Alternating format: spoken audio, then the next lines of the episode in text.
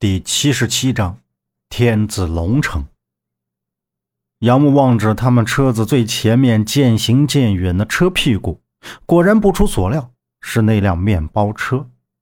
当他们的车子靠近时，那辆面包车已经停在了马路的一边。杨木和周震下车前去看着看，一直没有发现有人从那辆面包车上出来。周震对杨木打了个手势，说道。小心！走到跟前，发现车门是开着的。周震向里面张望，空无一人。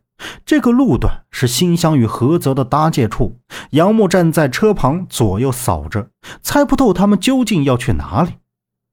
若是去往咸阳，不可能走这条路，除非……杨木刚要转身去喊周震，忽然眼前一黑，没了知觉。不知。过了多久，杨木感觉耳边有强烈的风速，身体也不时的晃着。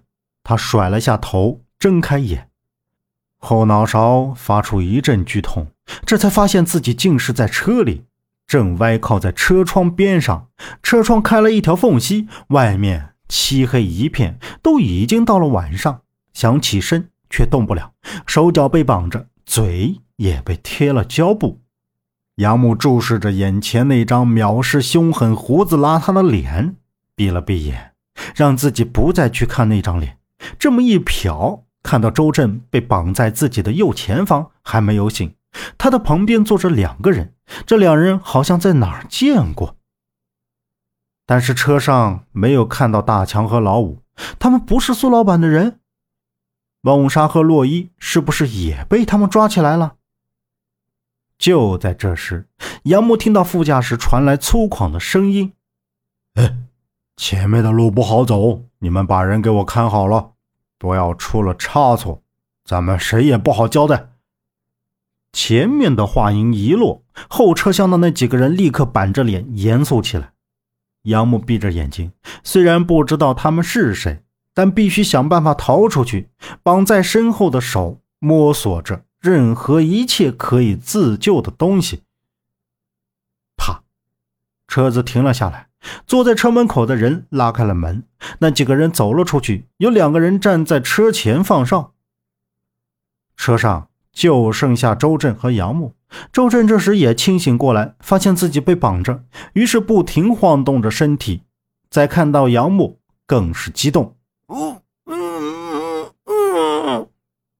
嘴里哼哼唧唧的，不知道在说什么。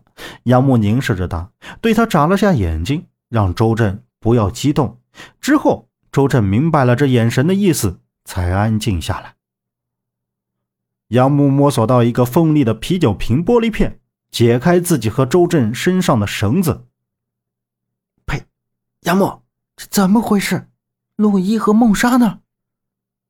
周震解开脚腕的绳子，撇开嘴上的胶布，小声问道：“我们被人偷袭了，洛伊他们不知道在哪儿，先想办法离开这儿。”杨木靠近车窗，外面除了两个男的站在离车几步远的地方抽着烟，没有其他人。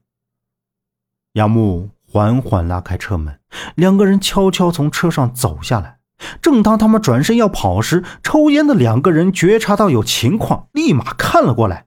杨木和周震二话不说，撒腿就跑。后面的两个人速度也是惊人，紧追在他们二人身后。岂料周震脚底一滑，直接滚下了山坡。杨木也一个猝不及防，跟着滚了下去。我去，福大命大，福大命大！杨木，杨木！周震爬起来。拍打着身上的泥土，这黑天半夜的，自己从那么高的地方摔下来，竟然没事儿。杨木也坐起身，脸色有些难看，扶着自己的左肩膀喝道：“周震，我真是被你害惨了！你推我干什么？快点起来啊！”周震走到杨木身边，拍了拍他：“大哥，我在这儿呢，你怎么样？没摔到哪儿吧？”杨木顺着声音听到周震在自己的右后面，一个机灵，瞪大眼睛。难道自己的腿断了吗？为什么感觉下半身被人压着？动不了呢。本集播讲完毕，感谢您的收听。